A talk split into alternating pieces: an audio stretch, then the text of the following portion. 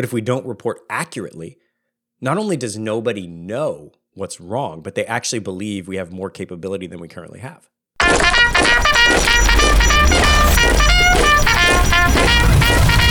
This is the Military Sherpa Podcast. Left, right, left leadership insights from America's best. With your Military Sherpa, Mark Tilscher.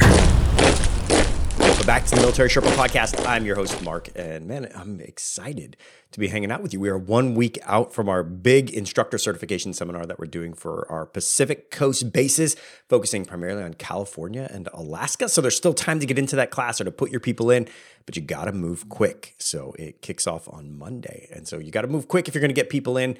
Today, however, we are going to be talking about one of the five key areas of team performance. We're going to be talking about communication, relationships, alignment, execution, and capacity, and really focusing on that last one. This is something I talk about a lot when I speak in person or when I do instructor certification seminars, but for some reason, we just never covered this or talked about this particular issue I'm going to talk about today on the podcast before. And so uh, now's the time with budgets, what they are, with manning, what they are everyone is is scrimping and scraping by right now and you guys are no different. And so what's happening is that we're constantly being asked to do more and more and more and more with less and that's something that i feel like really started back in the in the late 90s and everybody is starting to feel that squeeze. And so if we look at capacity capacity is is two different things. The first part of capacity is do we have the ability to grow?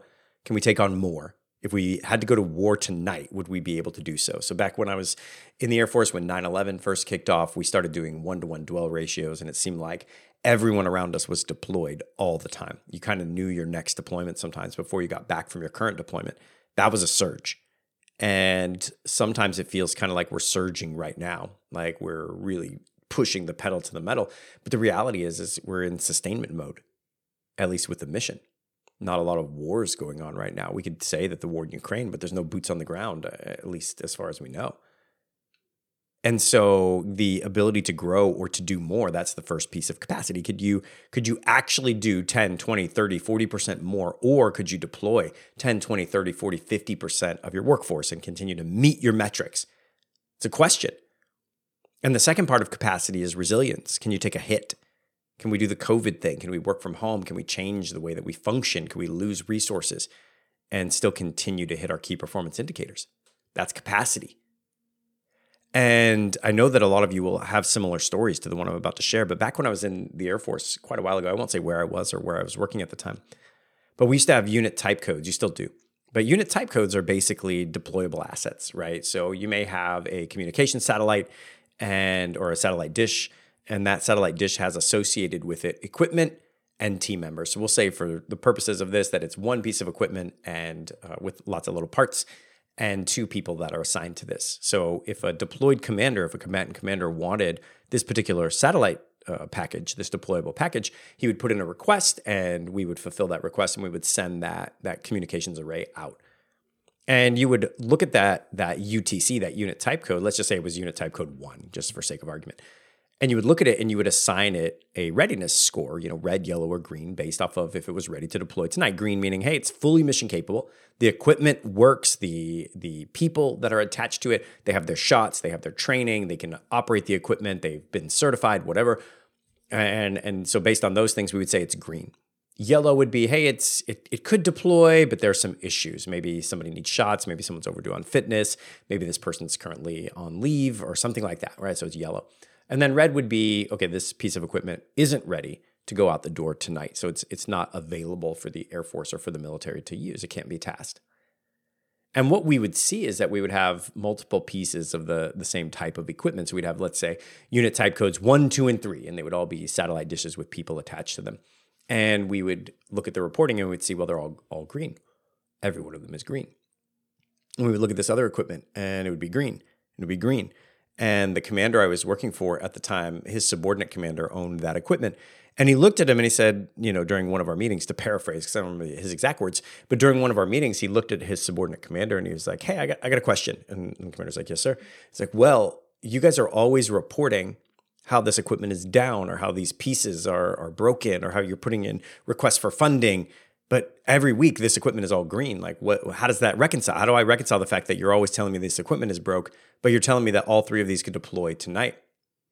And through the conversation, it came up that, hey, well, they could deploy any one of them, but they couldn't deploy all three of them.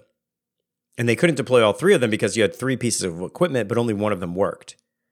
And so if one of them got, if we got a tasking for one of these satellite arrays, then we could deploy it tonight. But if we got tasked to deploy two, we wouldn't be able to. So any individual UTC supposedly could go out, but not all three of them could go out at the same time. But the message that sent the Air Force, or what the Air, the message that sent the combatant commanders, was that they had the capacity to deploy three of these satellite arrays. We'll say, and, and I'm not talking about what type of real equipment it is. Just just using this as a placeholder. And then dug a little deeper, and we found out, oh, actually, we have we need to deploy all three of these pieces of equipment. We actually need six humans that are fully mission capable that have all their shots their dental their training their certifications but we only have four. So even if all the equipment was working we really could only deploy two of them. I hope this makes sense but the basic idea was that we were kind of robbing peter to pay paul and representing that all of these equipments were green because if any individual UTC got called up, we'd be able to deploy it. But the moment we had to call up two or three of them, the whole system would break down. And so my commander, being the man of integrity that he was, said, okay, here's what we're going to do. We're going to do an inventory of all of our UTCs, and we're going to accurately report the personnel. So you're you have three pieces of equipment. We're gonna they're gonna uh, be assigned. Each piece of equipment will be assigned to one UTC. We're not swapping equipment. We're not swapping parts. We're not swapping people, and we're gonna accurately report all of these things. Now put yourself into my commander's position. He knew by saying that that what was about to happen was he was going to have to go to his boss and say, "Hey, I know that I've been reporting that we have 100% of our satellite communication arrays are ready to go out, but we're actually only 33% ready.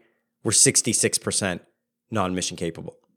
And then his commander's going to be like, "What?" Like because he's got to report that up right? All of the air forces, all of a sudden, all of the the combatant commanders are all of a sudden going to see this equipment go from green to red and their capabilities are about to be diminished.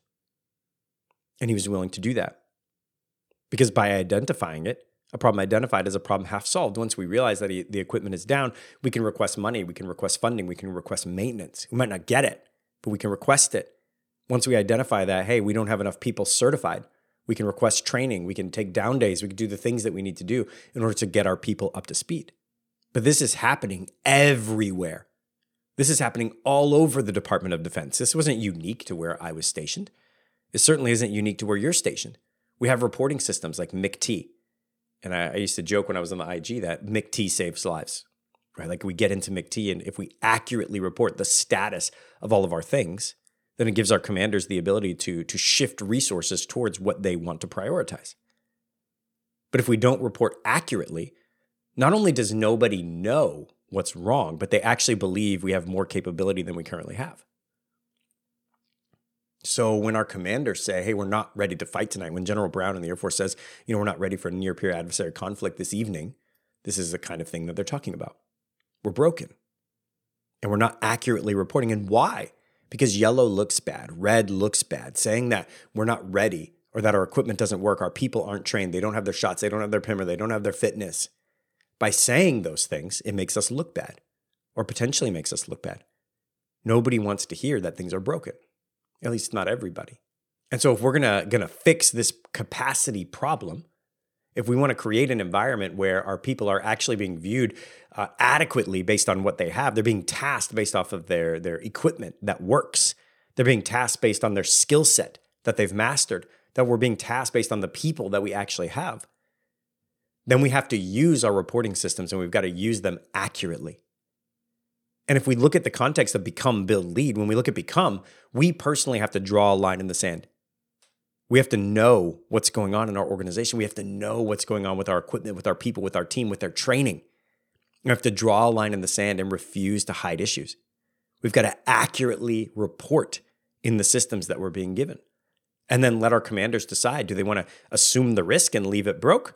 Or do they want to shift resources? But by showing that things are broken, it gives them the ability to ask for money, to ask for manpower, to ask for the things that we need in order to get better. And we can't do it alone.